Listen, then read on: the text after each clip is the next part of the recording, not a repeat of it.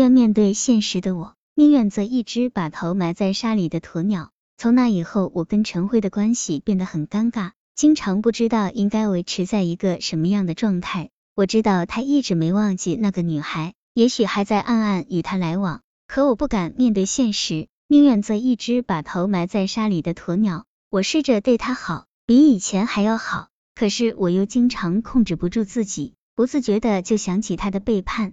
我就在这样的矛盾交错中过了半年，我累，他也累，终于，他跟我正式提离婚了，口吻跟若水如出一辙，趁着没孩子，我们离了算了。我不离，说什么也不离，我不能眼睁睁看着这两个背叛我的人践踏着我的痛苦，享受幸福。于是我跟另一个女人开始了一场争夺战。可悲，我这个合法妻子居然要从第三者手里把丈夫抢回来。表面上，陈辉回归了家庭，他的那些朋友也被我严格控制交往，理由很简单，他跟那些朋友在一起学不了好。那个女孩的父母我也找过了。他们答应好好管教自己的女儿，我甚至警告那女孩，再纠缠不放，我就找他们单位闹去。她有些怕了，似乎收敛了许多。可是没有人知道，在这样的严防死守下，我是多么沮丧。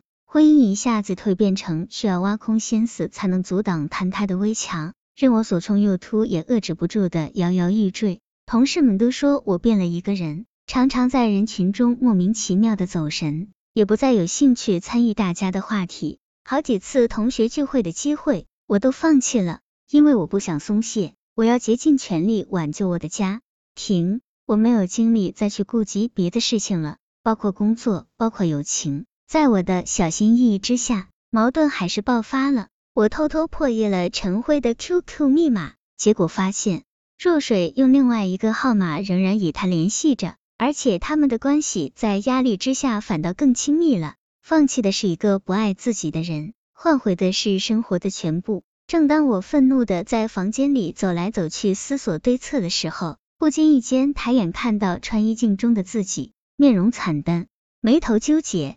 原本整洁光鲜的人，已经落魄的不成样子。这是我吗？还不到三十岁，就一脸愁容的走起了下坡路。我这样劳心劳力的挽救一个。执意要背叛我的丈夫，值得吗？一瞬间，我想起了很多事。许久没有逛过商场了，许久没有给父母买过东西了，许久没有开心的笑过了，许久没有为自己活过了。我主动提出离婚，陈辉还很惊讶，但他马上就同意了，使我更坚定的不再挽救这一入膏肓的婚姻。离婚手续办得很快，没有孩子，财产分割也比较明确。悄悄去民政局办了手续，原来维系了三年的婚姻，只需九元钱的工本费就可终结。本以为我会大哭一场的，却出奇的轻松。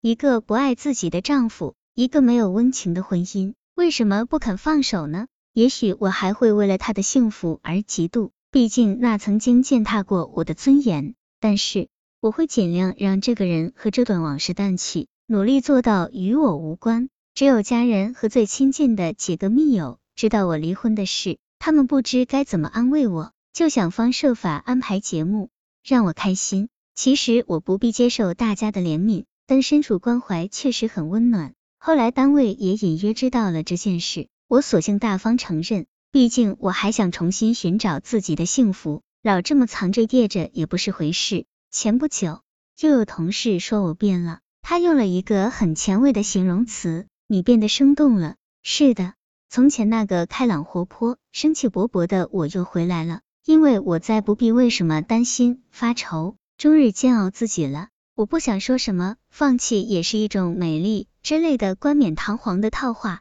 因为放手只为服从自己的内心，爱的那么委曲求全，过得那么提心吊胆，何必呢？我只是放弃了一个不爱自己的人，却换回了生活的全部。后记佛家有寄语。由爱故生忧，由爱故生怖。若离于爱者，无忧亦无怖。大意是说，因为有爱，所以有了忧愁；因为有爱，所以有了恐惧。若是放下爱，就没有了忧愁，也没有了恐惧。作为凡俗世人，当然做不到那样的大彻大悟，但是不妨曲解一下内中含义。若是放下充满了忧愁的爱，也就没有所有的烦恼和恐惧。